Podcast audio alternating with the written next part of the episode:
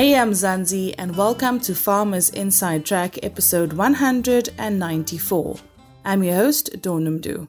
Samkelo Boy, co founder of Abalusi, says agri-tech is no silver bullet, but it can be a game changer for developing farmers in Mzansi.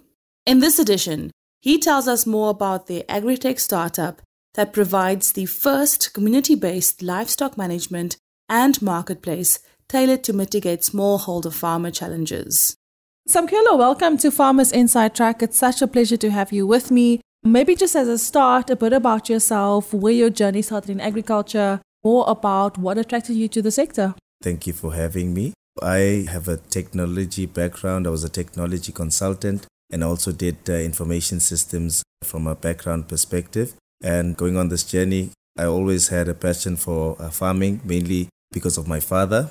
His father was a farm worker based in the Eastern Cape, and his brothers are farmers as well. But throughout their journey, my father became a farm owner, which is based in Dinova, Stellenbosch, and I've always tried to figure out how these two worlds sort of combine because I wasn't really happy with being in the field all the time, although I do get my hands dirty. But I really wanted to utilize my skill to the advancement of smallholder, small scale farmers uh, because I could relate to that, which is why I sort of went on to this new path now on in agri-tech.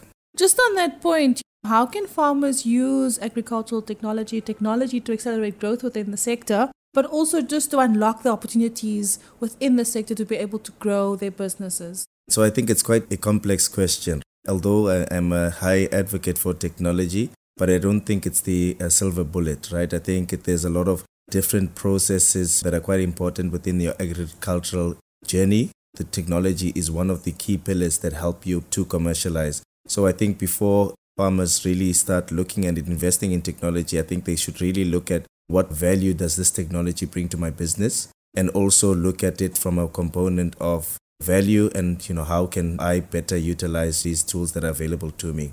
And the reason why we started Abalusi was that we now looked at the market and we saw that from a technology perspective, there's a lot of technologies out there, but then they're not really contextualized or relevant to smallholder and small scale farmers because of the price of the technologies and also the different complexities that come with using the technology. So I think there's a real gap in terms of what sort of solutions are tailor made to smallholder centric solutions and problems. I think it's quite a difficult task because it's more of an education on I understand that technology is good and all, but you know, you need to understand why you need to use it and how is it relevant for your specific business. And with that, also, you know, the best way to use the technology and also being able to have the skills to be able to manage the technology in the way that will actually make it so that it works for you. I think that's one of the things that farmers also forget sometimes when they want to incorporate new technology into their business and specifically mechanization because there's no point in investing in the tractor and having the tractor operate but then what happens when the tractor doesn't do what it's supposed to do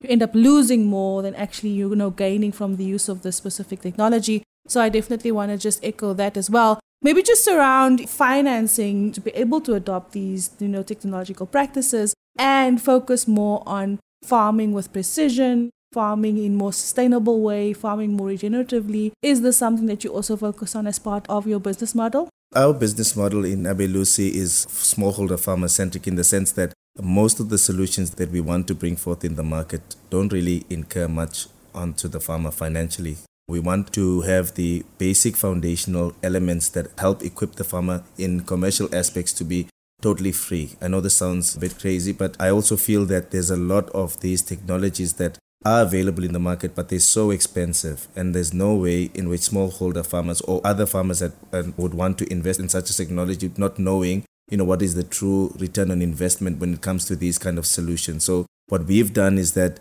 We've created an open platform to say we're providing the fundamental features and functionalities freely accessible to farmers to use. And once they do leverage these things, we get different type of functionalities that may be more specific to your commercial like farmers. So if I give a practical example on our farm management tool, we allow farmers to capture data inputs on animal information, finances, and all of those things to run their business. But then when you look at more reporting requirements on when they want to do a forecast on their financial performance. That's something that commercial farmer may be interested in. And that's the, the kind of things that we would say, okay, these are the type of premium type of features. But then the fundamental basis of you utilizing a system to better record and all of those kind of things is completely accessible and free. Maybe we're not the only solution that, that's out there that, that's working towards that direction. And I think maybe it's more of a, a country specific issue. But when you look at other countries like Kenya, Tanzania, the likes, they've, they've invested quite a lot of solutions that really uh, directly benefit farmers directly.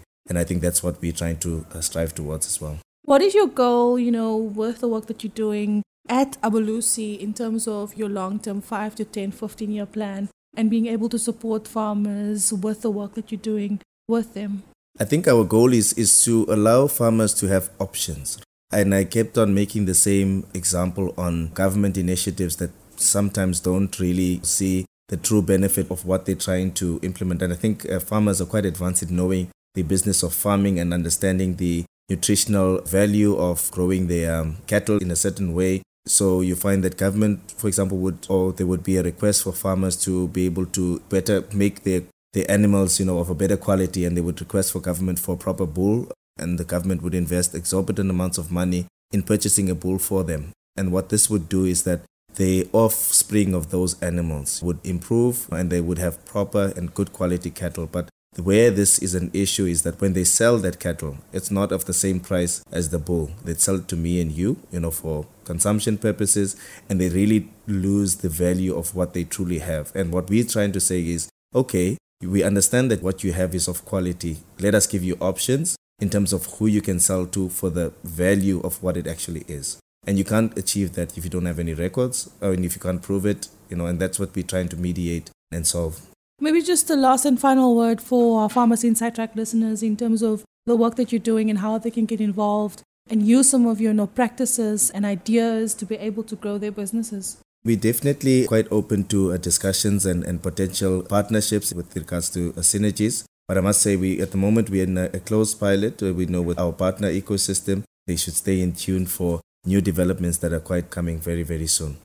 Thank you so much for joining us here once again on Farmers Inside Track. Samkelo Boy, co-founder of Abalusi, an agri-tech startup that provides the first community-based livestock management and marketplace tailored to mitigate smallholder farmer challenges.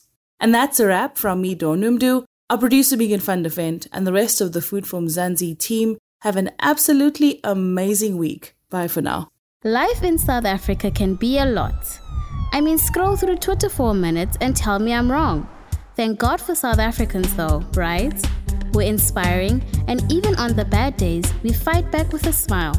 That's why I love Food for Mzansi so much. They're not ashamed to celebrate the ordinary unsung heroes who work every day to put food on our nation's tables. Go to foodformzansi.co.za and never miss an inspiring story.